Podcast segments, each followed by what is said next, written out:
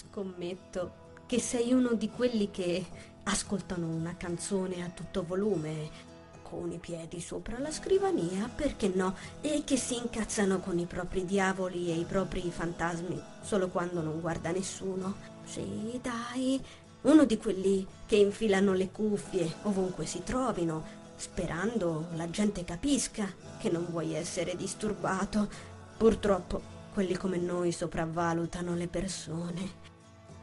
E se non mi inganna l'apparenza, credo tu sia uno di quelli che cerca storie, qualcosa da riconoscere, qualcosa in cui riconoscersi, o anche qualcosa di nuovo.